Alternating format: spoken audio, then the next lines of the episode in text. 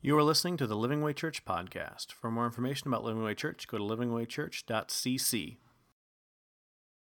I want to start by talking about Paul for a second. Uh, in Romans 9, uh, before I jump into this passage, I want to kind of give you a Paulian look at it, I guess would be the way to say it. Probably not the way to say it. That's the way I'm going to say it. Uh, he's talking about his Jewish brothers and sisters who don't know God. And he says this I would be willing to be forever cursed, cut off from Christ, if that would save them. And so I, I, found this passage really interesting before we get into the vine because we're going to be talking about what it means to be in Christ. And Paul equates the worst possible thing ever as being cut off from Christ. Right there. He says, Look, if I could do the worst thing ever, it would be cut off from Christ. But I'm willing to do that if people know him. But that's the, the, the part that stood out to me that verse is Paul saying, This is the worst thing I can think of. Paul has been tortured, Paul has been jailed, Paul has been shipwrecked, and the worst thing he can think of is being cut off from Christ.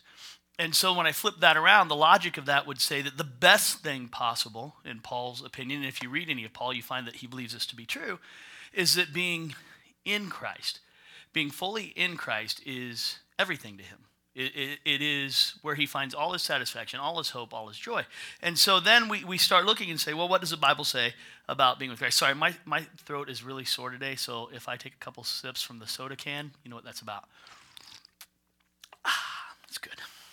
Okay, so let's get into this. Let's read uh, this verse, and, and Jesus is going to set up what it means to be in him and to not be in him, and we're going to talk about how that works out in real life. He says, I am the true vine, and my Father is the vine dresser. Uh, every branch in me that does not bear fruit, he takes away. And every branch that does bear fruit, he prunes, that it may bear more fruit. Already you are clean because of the word that I have spoken to you. Abide in me, and I in you.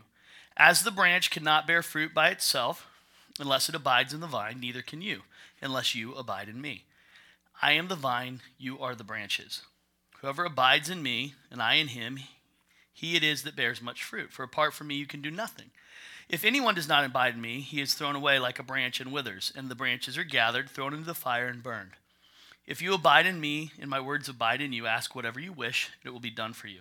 By this my Father is glorified, that you bear much fruit, and so prove to be my disciples. As the, as the Father has loved me, so I, have I loved you. Abide in my love. If you keep the commandments, you will abide in my love, just as I have kept the Father's commandments and abide in his love. These things I have spoken to you, that my joy may be in you, and that your joy may be full. That's a lot, isn't it? So we were uh, Tuesday night. I, I Paul. Uh, Paul. I just made you Paul. How do you feel about that? You okay with that? Ted was gone, not Paul. Uh, Ted was gone, and I uh, he was at a, an event, and I had to cover for him. I got to cover for him. It was an honor. I love talking to the college kids. It's so much fun. And we got to this verse, and I asked him some questions about this, and, and Ted and I were kind of chatting on the side about this would be a good thing to go into depth on, following some of the things we'd already been talking about. And I love this chapter. I'm a little intimidated by it. Uh, it is uh, full of a lot of stuff. You hear abide a lot. You hear about these branches and these vines. Jesus is laying down some some really good theology about how he interacts with us, how we interact with him, and how God is involved in all of that. Uh, it really spells out the idea uh, to me that Jesus sees this as a relationship from top to bottom. That Jesus sees our relationship with him is important, but also he spells in God's relationship to us in this too. Uh, and, and a lot of times when I'm thinking about my Christianity, I think about Jesus only, right? But Jesus very clearly saying that God has a role in this and he's going to play a role in it, and we need to be aware of it. So let's jump into this. Okay? Uh, if you're reading chapter 14 and you're going into 15, this is a continuation. Uh, one of the good things to do when you're reading the Bible is read a little bit before whatever it is you're studying and read a little bit after whatever you're studying to see how it fits in. The chapters, if you know this, the chapters in the Bible were not put there by Jesus. Jesus did not say, stop, 14's over, 15 has now begun. Right? It's not like there's an act here. What, what happened is the people who wrote the Bible uh, or who translated it into English thought it would be good to put breaks in so we'd understand where things were broken apart and where maybe new things were happening. But it still ties together. If you understand 14, you understand 15 better. And so 14 is kind of cool because it ends with him saying, Look, uh, my days are few, basically. All right? And I'm trusting God to order these days. My my life, my uh, redemption, everything I've been talking to you about is going to be in the hands of God. And I trust God the Father to be able to work out these next couple days. And He has a plan, and I'm part of it, and it's going to be good. So even God talks about putting His, tr- or Jesus talks about putting His trust in God the Father and the plan that God has for the redemption of mankind, and that He plays a part in that. So then he goes on in the first verse and he talks about the vine dresser. God, this is to me really, really interesting that he decides in this metaphor to pull God into this. When I first read this, when I'm reading through this chapter for the first time, right? Uh, maybe not the first time, but when I first started really studying it, I, I was, I kind of felt like it was unnecessary at first. I was like, why do we really? Yes, God is a vine dresser, and that's awesome. But really, the whole point of this chapter is to abide in Christ, right? The rest of the chapter, most of the chapter is going to say abide like three billion times. So that's the point, right? So why does Jesus take the time at in verse one and verse two and a little bit of verse three to talk about God the Father? How does that play in to how we abide in Christ? And as I studied it more and more, I started to realize it's pretty important the vine dresser has two jobs. How many of you guys have vines at home? Anybody got vines? Anybody? No? Okay, have you ever been near a vine? Okay, have you ever experienced vineness? Okay, no. Yes, some people have, some people haven't. All right, I hope you have experienced a vine because this is going to make a lot more sense if you know what a vine looks like and how it works. Okay, some of you guys know we bought like a small farm to live on, like a couple acres, so that we could uh, expand out and have well, part of it is vines. We wanted to have vines. Uh, we wanted to have grapes and, and berries and things that grow on vines.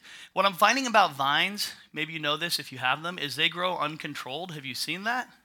Like if you have a vine, it takes over.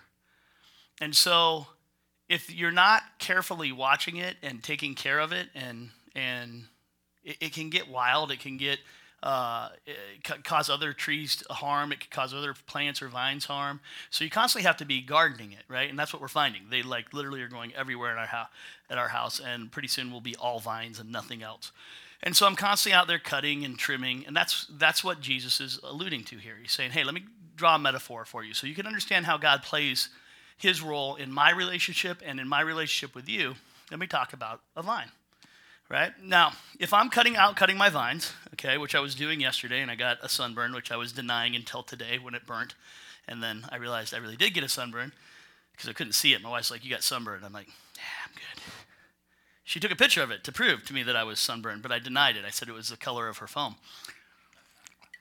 I don't know why. I just why you would deny something like sunburn, but I didn't feel it, so it didn't exist. I felt it today, so it existed.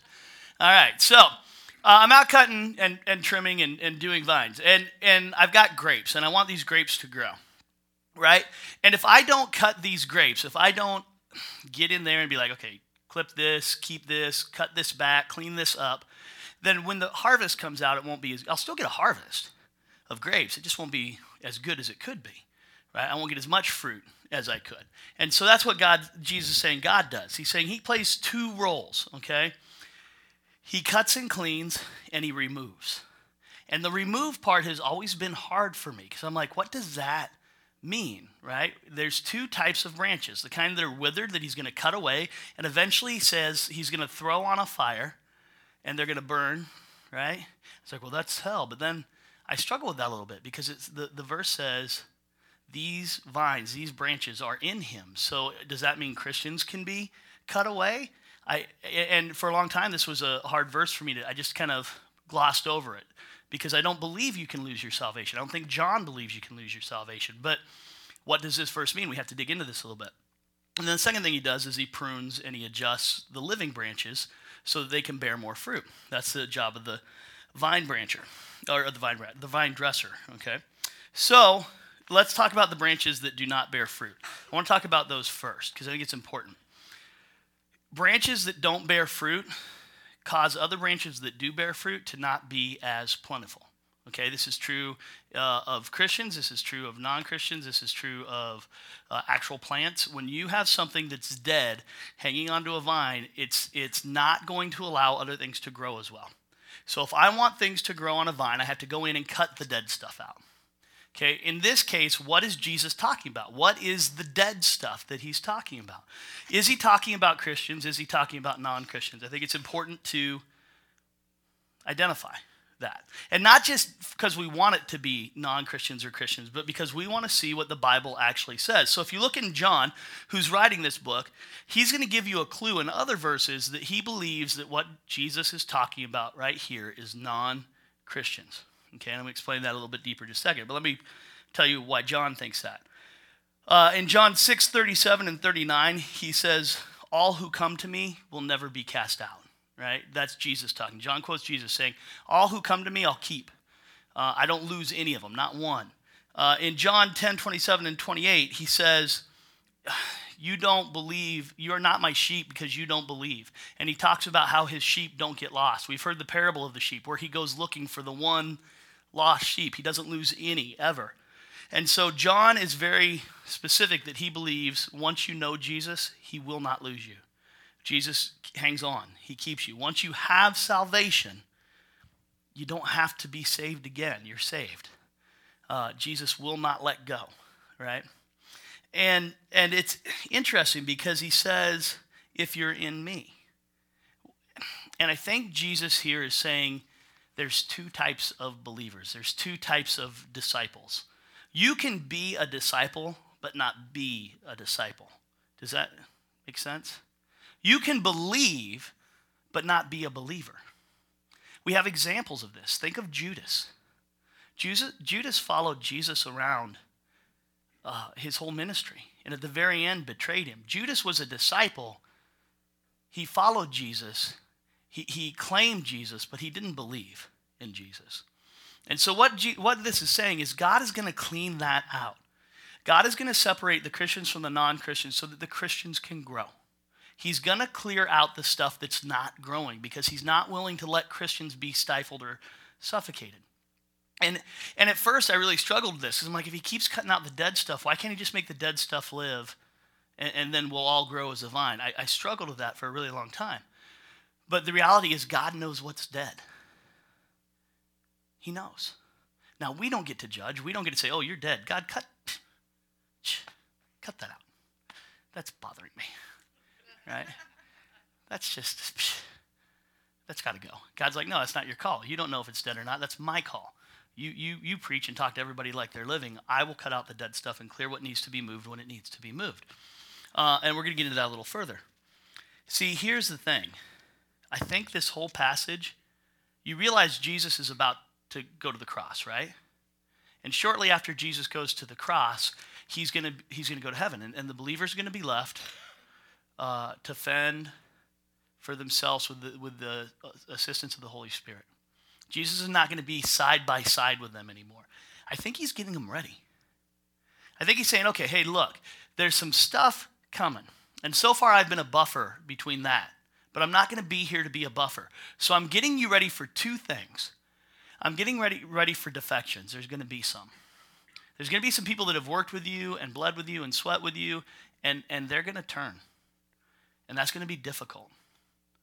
And I'm also getting you ready for what's coming from the outside there's going to be persecution. And, and so he talks about this. He makes this metaphor of the vine so that we're ready for what's coming.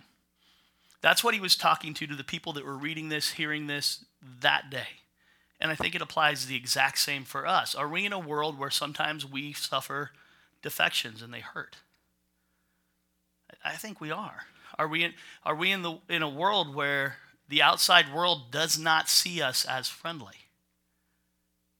I, think we are. Uh, it's not always been the case in America, but more and more I'm feeling like Christians are looked at as I need to be on the defensive at all times. I need to be ready to, to explain that I really do love and I really do care because most people that aren't Christians don't think that I do.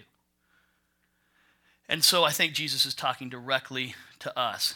It's, it's like he's saying, don't, don't fear in this. The false will come out. The stuff that needs to be cleaned will. God has it under control. All the defections, all the persecution, eventually God will take care of that. God has a plan for the people in our lives that are going to hurt us, that aren't living, that are going to hold us back. He has a plan for that. It's either to save them and make them part of the vine or eventually to take them away from it so they can't do that anymore. I think that's important to know. Okay, so let's move to the branches that do bear fruit. Okay, this one's a little easier. Okay, how many of you guys know the fruit of the Spirit? Turn to your neighbor, and there's, there's, there's quite a few of them. How many can you get? Ready? Go.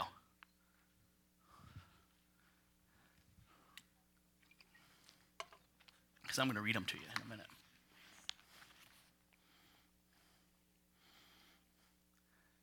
Okay, you ready? Got them? Okay. But the Holy Spirit produces this kind of fruit in our lives love, joy, peace, patience, kindness, goodness, faithfulness, gentleness, and self control. Who got them all? Okay, talk to Ted later. He'll buy you a candy bar. All right. So, he didn't know he was doing that, but he knows now. All right. So, guys, we got to hear this. Again, we were talking about this in, in small group on Tuesday. This is not a list of rules. This is not a list of something we have to live up to. This is not a list of something that God says or Paul is saying, do this. What Jesus is saying in this passage, and Paul is echoing here in Galatians, is that this is the fruit you produce when you are in Jesus. If you are not producing this fruit, you need to take a seriously look at what's going on in your life.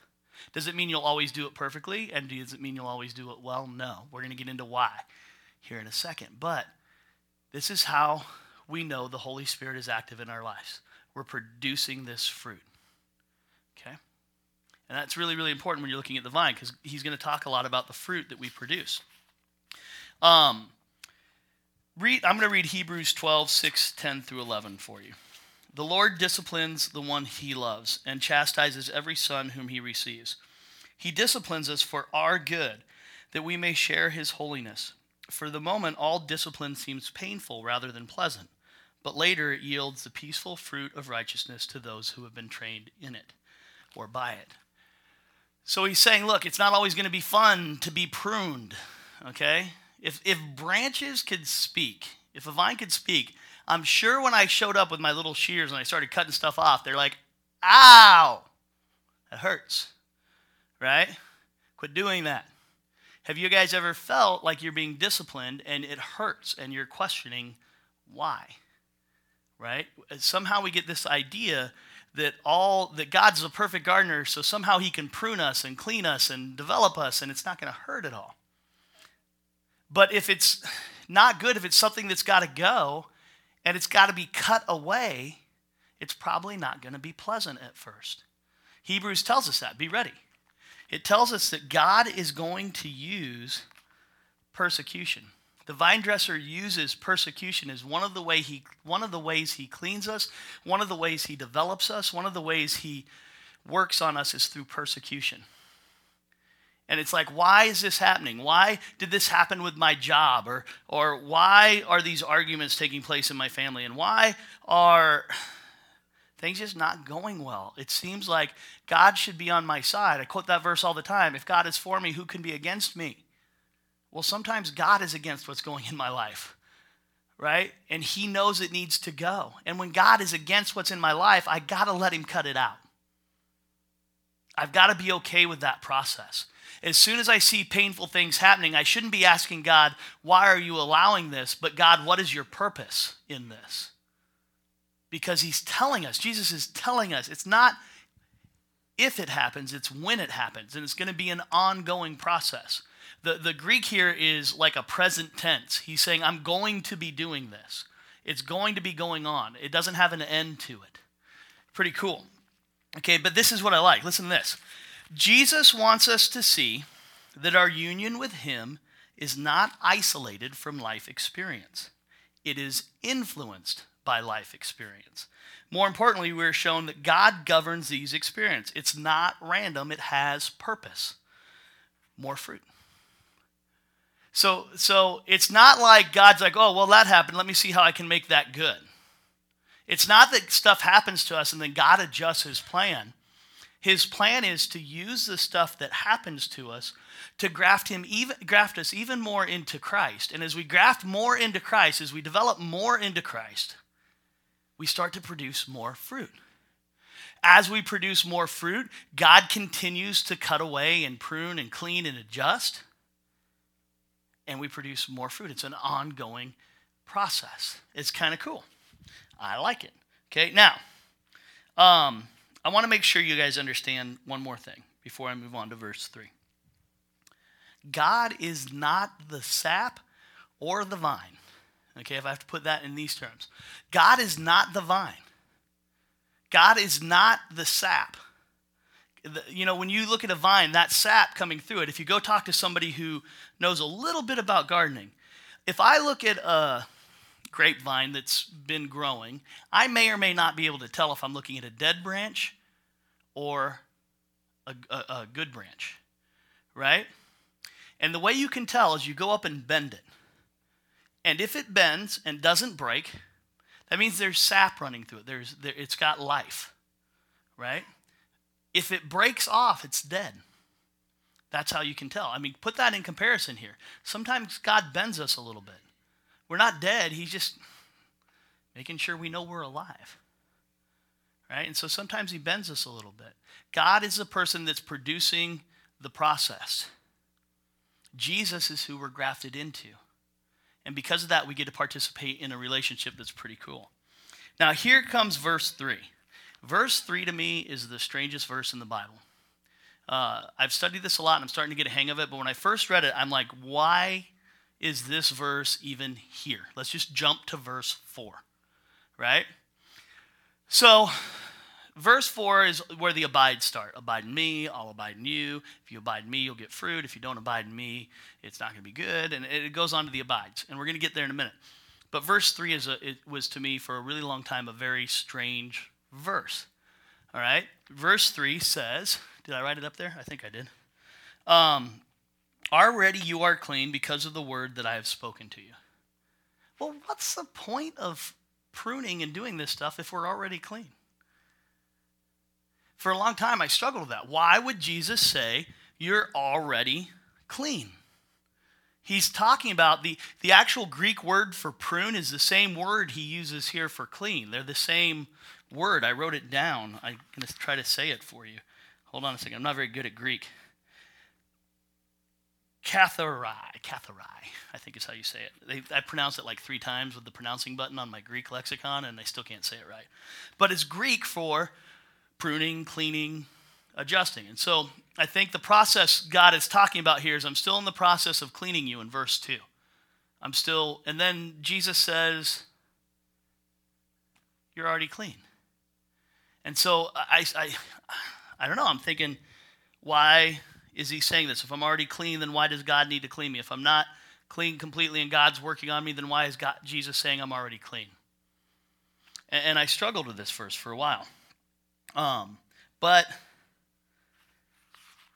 I think there's a, a, an important note here. Okay, first, I, I want to tell you that God prunes and cleans to make us more fruitful. But from the day we accept salvation, we are clean in, in God's eyes because of Jesus. So we got to first talk about this idea of salvation as soon as you accept Christ as your Savior, as soon as you make Him Lord of your life, you are clean.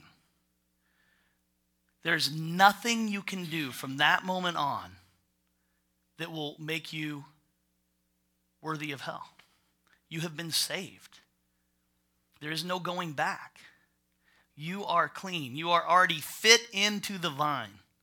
You already have your place. You are already justified in, in God's eyes.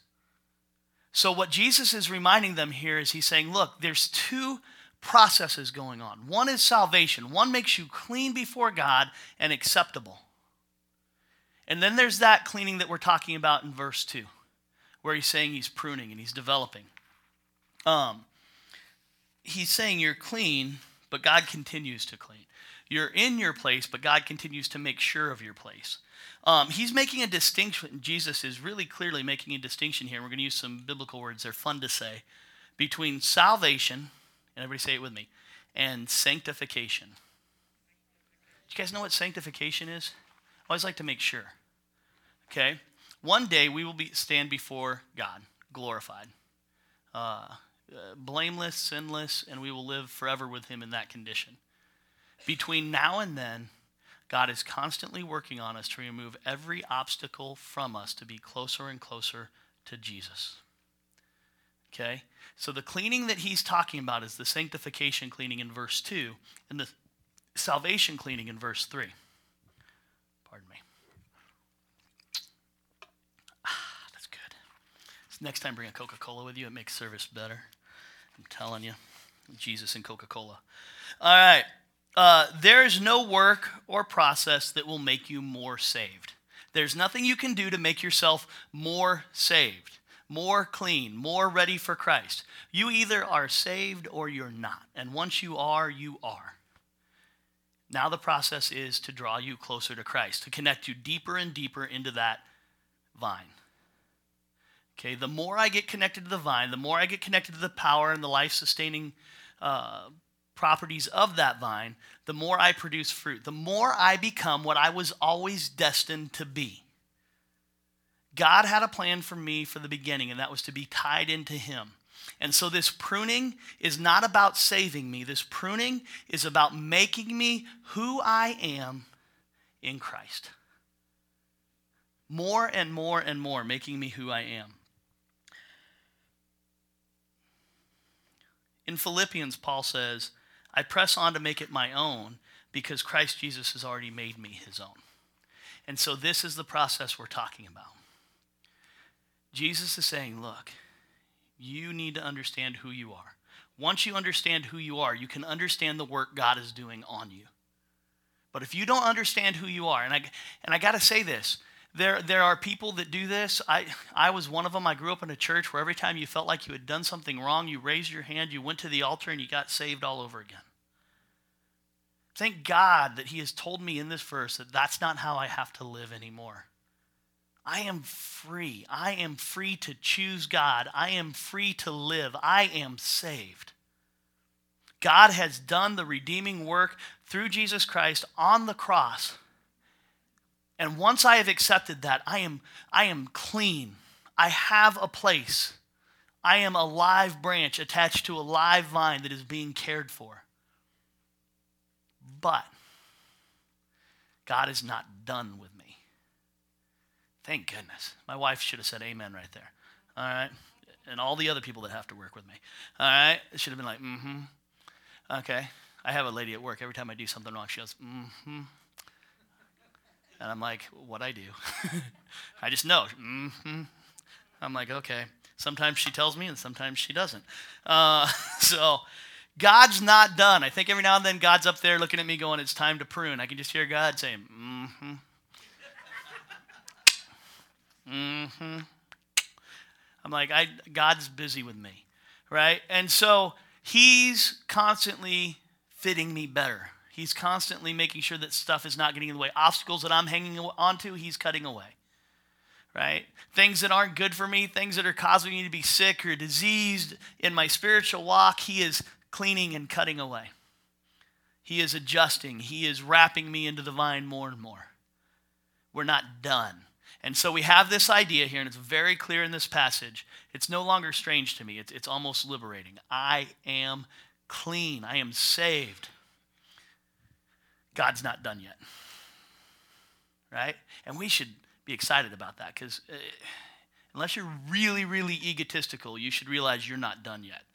All right? If you're sitting in here and you think you're done, real quickly, just real quickly, everybody do this. Turn to somebody sitting by you, look them right in the eye. Go ahead. I'm and ask them while looking them right in the eye, Do you think God's done with me yet?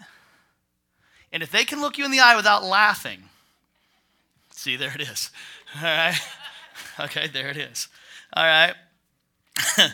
so here's the deal the work of God is sanctifying, He's constantly saving you, keeping you in ways that will prove you are the real deal to you and everyone that sees you.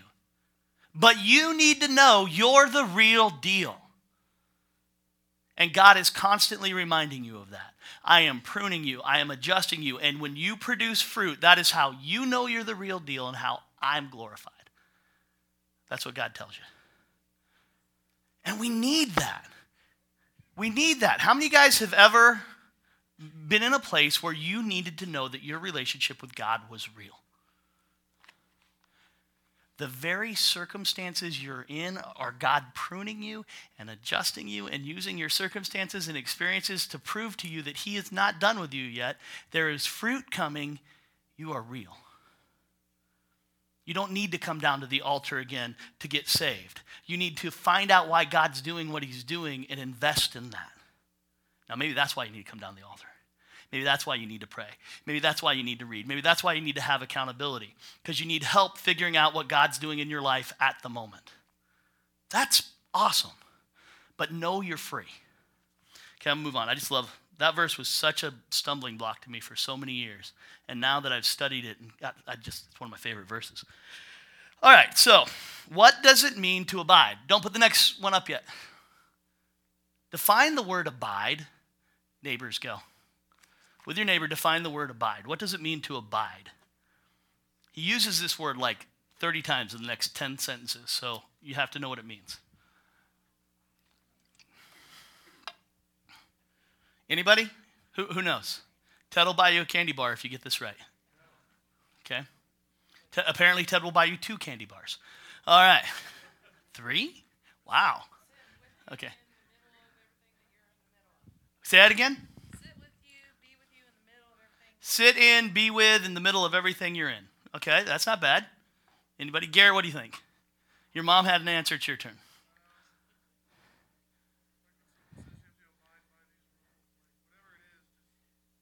Just do it. Okay, it's Nike. Nike, we don't need just do it. New commercial, Nike commercial. Abide. what are you doing? I'm abiding. All right. Yes, guys, it means to stay in, to stand firm. Go ahead. Uh, this is one of the many dictionary versions. It means to stable, be stable, remain stable, remain firm in. But there's an idea of abide that there's something against you, right? Why would I need to stand firm unless there was something I was standing firm against? Right? We don't just naturally, like, what are you doing? Standing firm. Why? I don't know. Right? No, when you're like like if you're playing a sport and you like are ready for the opposition and you're standing firm, you don't stay this way the whole time. Only when you need to. Right? I imagine there's times when that I need to stand stand firm and, and abide. And it's because there's something I'm standing firm against. And abide has that word. There's a patience in it. There's a whatever is happening, it's not my favorite thing, but I'm going to go ahead and stand firm and I'm going to be patient and I'm going to wait and I'm going to remain despite what's going on around me. Right? So this abide is more than just stay. It's stay in the face of. Okay, and that's important as we go through this. So, the, how do we stay stable? How do we remain fixed in Christ? Because there's so many great promises in this verse. He says, If you abide in me and I abide in you, um, that you'll produce much fruit. And then he says, anything you do, there's nothing, there's really nothing that you can do well if you're not abiding in me. Nothing can be done unless you abide in me. Nothing real. Everything that's done is done when we remain firm and stand in Christ. And then not abiding doesn't sound good either, because in not abiding, he says, uh, Who abides me and I in him, he bears much fruit. For apart from me, you can't do anything. If you don't abide in me, you're thrown away like a branch and you wither. Eventually, the branches are gathered, thrown into the fire, and burned. That doesn't sound pleasant, right? Here's, here's Christ saying, Look, you need to know me. If you're sitting in here today and you don't know Christ, Christ is telling you from his word, you need to know him.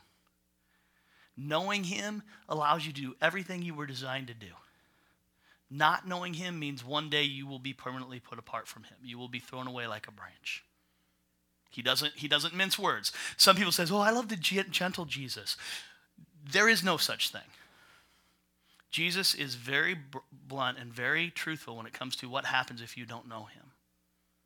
And this is a very clear picture of what happens when we don't know him. We're eventually cut away and left to our own devices, and our own devices lead to death right? We become withered and eventually are useless and are thrown away.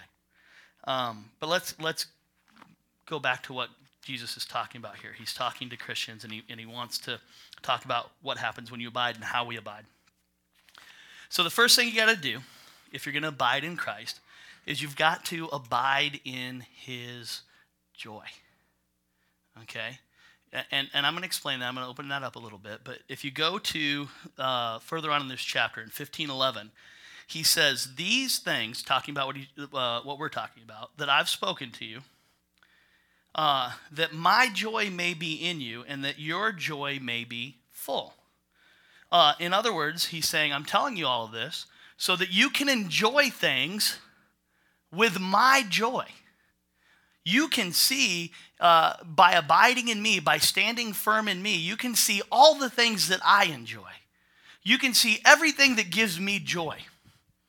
You can see everything I love, everything I care, everything that just makes me joyful. And it doesn't matter where you see it or how it sees it, you'll experience that joy on my level. As close as you can come to that, I guess.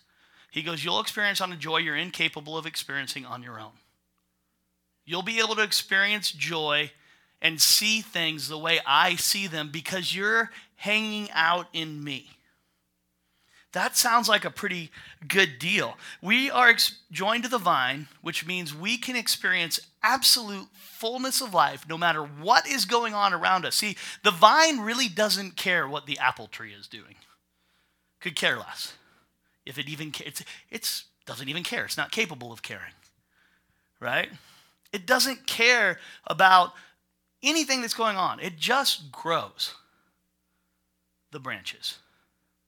The branches grow in season in and out based on the vine. And so if we are into Jesus, if we are studying Him, if we're coming to church, if we're fellowshipping, doing these things that we call life teams, if we're looking at our world from a perspective of Jesus at the center and looking at everything else as something that God is in control of and is growing us into, using to growing us into Jesus, then we experience joy on a whole new level. Okay? Uh, you lose your job. Usually not a joyful experience, unless you really hate your job. Then joyful, okay? But you lose your job. Not joyful. If I'm looking at it from my job's perspective. If I'm looking that out of the eyes of I don't have a job, I had a job, now I don't have a job. I was getting paid, now I'm not getting paid. I had insurance, I'm not getting insurance. That's not going to be a joyful situation. But if I know Christ so well that I know that I am plugged into a vine that provides all everything I need, all power, all uh, resources, all everything, and that God is constantly cutting and pruning that vine and taking things out of my life that I don't need, then I can confidently say, God says, I don't need that job. There's no way I can say that unless I'm confidently rooted in that vine. And I'm used to God pruning me and I'm used to God taking things away that I don't need. And then I'm then I'm looking forward and saying, "Okay, God, you have one of two things for me going on here. You either have something completely different or you're ready to put me in a different set of people who need to hear about you. And so I'm going to that job, whatever it is, pay more, pay less, I don't care. I know when I'm there, you have a plan for me. What a great way to look at life. I'm sick. I can look at that one of two ways. I can look at that as something's wrong with me, or that God is doing going to do something glorious. And I still may be sick, but God is going to use it somehow for something glorious. I can have God's outlook on everything. And because I'm tied into Him and can have that outlook, I can have joy about everything.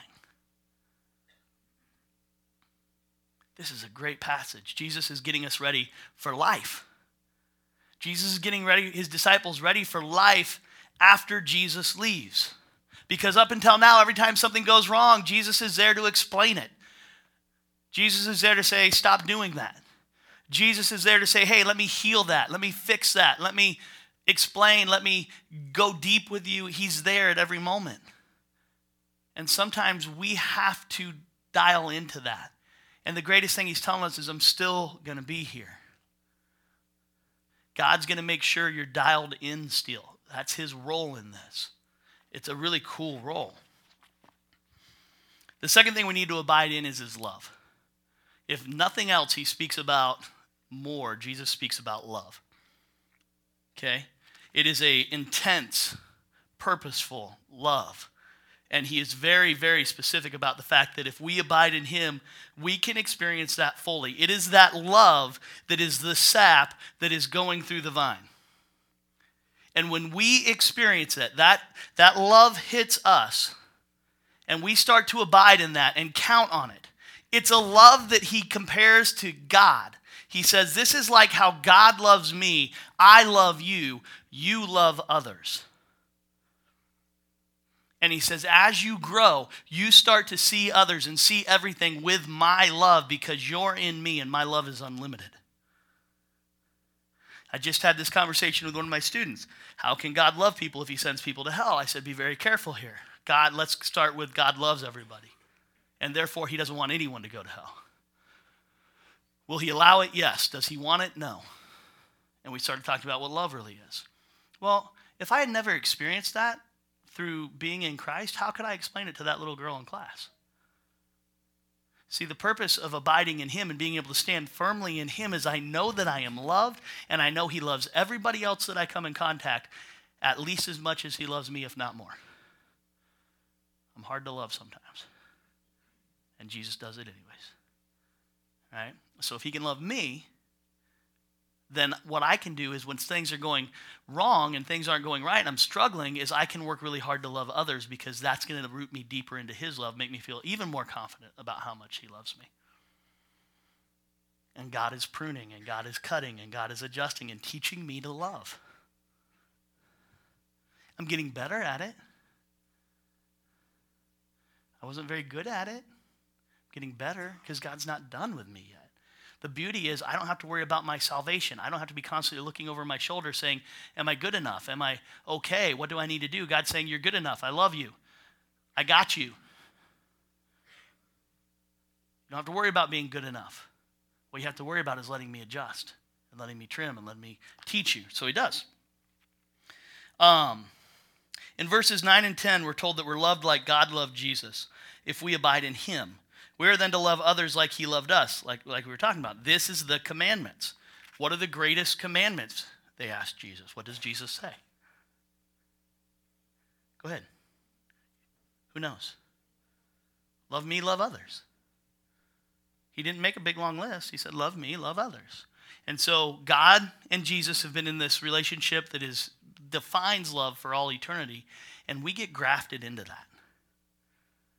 We get attached to that. We become connected to a vine that's all about love. It's pretty cool. Is it any wonder that God's still pruning us? Because we don't naturally do these things, do we? How many of you are naturally good at loving other people? Okay, now I'm going to add to that. Because if you're naturally good at it, that means you love people you don't like naturally. Okay? I'm, I'm not good at that. I have a hard time liking people I don't like, let alone loving people I don't like right? I have to deal with this all the time. Okay? I'm like, I don't like them, but I have to love them. And then I, it's, it's hard because it's really hard to truthfully make that statement. I don't like them, but I love them. No, I don't. I don't. I'm not doing either right now. And then I have to adjust. Okay? Um, and I have to learn that with love comes accepting of someone and all their faults, right? And I start to realize that there are things that are likable about them, and I have to focus on those.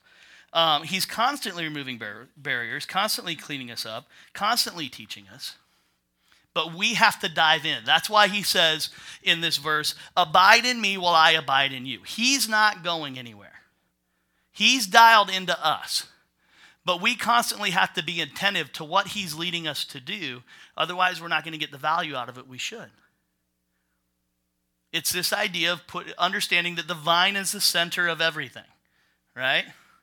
And out of that grows everything else. And so if we if we live in that center, if we abide in him while he's abiding in us, he's not letting go. He's not gonna. if you know him, if you have accepted him, he is not going to let you go. You have to hold on equally tight. You have to want everything that's coming out of that as more and more as you can. And as you develop and you start to produce this fruit, you start to realize it's worth it. Because if you read those Galatian uh, uh, characteristics again,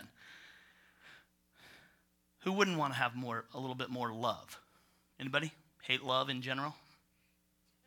Okay, just to check. Okay, joy, peace, patience, goodness, gracious. I could use more patience. I teach high school people. Okay, and every now and then a kid will raise their hand, which I've taught them to raise their hand correctly. So they raise their hand like this in my classroom. They raise the gauntlet of knowledge, and they ask a question. And sometimes I want to tell you, there is such a thing as a dumb question. You were told your whole life, you know, there's no such thing as a dumb question. Yes, there is. And you just asked it. Uh, and I love you anyways. Right? I'm, I'm blunt with my kids when they, I'm like, really? Think about what you just asked me. And they're like, oh, yeah, never mind. Right? And, and so, but I have to love them and I have to be patient because I'm a teacher and that's what they pay me for. Okay? And I love to see kids learn. Right? My favorite day is when a kid asks a good question a really good one. I'm like, ooh, it's a good question. Let's let's talk about that. My favorite day. But if I don't be patient, I'm not waiting for it. Hey, if you haven't learned this yet, how many guys are are either newly married or not married? Raise your hand. In other words, you have no children right now. Okay. I'm just going to tell you one thing. You know why God made children? So that when he prunes you in that way, you get patience. Okay, just be ready. Like children, patience, patience, patience, patience, patience, patience. Do your homework, do your homework, do your homework. It's ridiculous, but it's fun. We learn. All right. As we read through this, are you guys starting to understand that all the stuff you're going through right now, all the stuff you're dealing with, is God pruning you? If you know Him. If you don't know Him, this process is not going on. He does not prune dead branches. He does not clean dead branches. You must know him. You must be dialed in for this to be going on. So if you're sitting here going, hey, that sounds great. I'd love to be pruned. I'd love to be adjusted. I'd love to learn. I'd love to do this stuff. And you don't know him, you've got step one to take care of first. And then God goes from there. You've got to know him. After you know him, this is an ongoing process, and we should welcome it. It's not always fun, but we should welcome it. All right, so let's do the last couple things, and I'll, I'll tie it up. Um, verse 7, I think, reminds us that we're to go to Jesus and ask. He says, If you abide in me and in my word, and you ask, nothing will be held back. Nothing will be held back. I'm like, sweet, I got a list. I'm abiding. I need a Ferrari. I need a bulldog which I'm not going to get because my wife keeps telling me no. Uh, but she can't argue with God. So, all right, she, she can, but He will prune her. All right, so that's how I think about that. But I'm wrong. I'm thinking about it wrong. God says, if I abide in Him, ask for anything and it won't be held back. See, the thing is, is we see that ask for anything and we're like, sweet, I got my list. And we skip the first part. If we're abiding in Him, we know what to ask for right? How many guys have ever gone to a parent in, in your lifetime, not recently necessarily, and knew that what you were asking for, they were not going to refuse? Mom, is it okay if I clean my room? No! who's, whose mom ever in the history of the world has said no to that, right? No, you clean too much, child. You must take a break from your cleaning. None of my children, all right? So, or me. so there's certain things that when we know the people we're around, we know if we ask, we're going to get. For example, if I ask my wife, hey, can I have some time, just you and me? That has nothing to do with me. Okay? Really, it doesn't. Because I'm not a quality time person. I'm a, like, I have a totally different gifting set. But my wife is a quality time person. So if I know her and I'm into her, which I am because she's cute, all right? and I ask her for quality time, I know it's not going to be refused because I'm asking for the right thing. I'm asking for something that matters to her. I'm asking for something I know she needs and wants. It's the same thing with God. As more and more we get into God, our prayers become more focused. Our prayers actually get involved with things that God wants us to ask for, and He's waiting for us to ask for, like more fruit. Hey, God, can I have some more of these characteristics, please? Yes. He's never going to say no to that. He's never going to say no when you ask Him for more patience, ever. He's never going to say no when you ask for the ability to love someone better than you're loving them now. You start to ask for the right things. He's never going to say no when you say, God, I've got this person in mind that I would like you to know. And I would like them to know you. If you pray for that and you're in Him, He's not going to say no. We start to want what He wants and we start to ask for what He wants, and somehow that makes us full. We're like, well, what if what I want and what God wants aren't the same thing? Do we really need to ask that? How many times in your lifetime already have you chosen to pursue something that you wanted and God didn't? And how did that work out? I don't think we need to go into that. I think we know the answer to that, but we do it anyways. So God's saying, Jesus saying, hey, if you want to pray right, know me. As you abide in me and you know my joy and you know my love, ask. I'm going to say yes because you're going to ask the right question. I don't have to say no because you're not going to ask me for something you shouldn't have. It's pretty cool. We should be praying that our lives bear fruit. This prayer will be answered every time. Okay, so these verses in John 15 remind us a couple things. We are, we are united to Christ upon salvation. We're united to his joy, to his love, to his peace. We don't just have joy, love, and peace because we're in him. This is cool. We don't have just joy, love, and peace because we're in him, but because he's in us we have His joy, His love, His peace. How cool is that? I don't have to count on my joy, which is won't always last. I don't have enough. I don't have to count on my love because my love is faulty. I don't have to be waiting for me to create peace. Because I'm in Christ, because I'm abiding in Him and He's abiding in me, I have everything He has to offer. I can pursue it all. I can have all of that. And this is how we cope while we're waiting for Jesus to come back. This is how we grow. This is how we know him. And this is how we're known. We abide in him. So, my encouragement for you guys this week is to do this look at your week. Your week is probably as busy or as or busier than mine. I know what it means to be busy. And I know what it means to be out of time. But I'm going to ask you to do something different. This week, I'm going to ask you to get your calendar out. And I'm going to ask you to start your week not based on your job hours.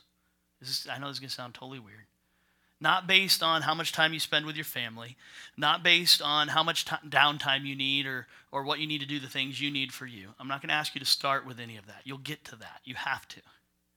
What I'm going to ask you to start with is your time learning how to abide in Jesus. Set your calendar up this week, just this week, and see what happens. Jesus first in that time with Jesus, as you're setting up this time and saying, This is the time that works for me, and I'm going to do this first, I'm going to schedule everything else around this instead of trying to fit Jesus in at the end, because that won't work. I promise you. Start with Jesus first.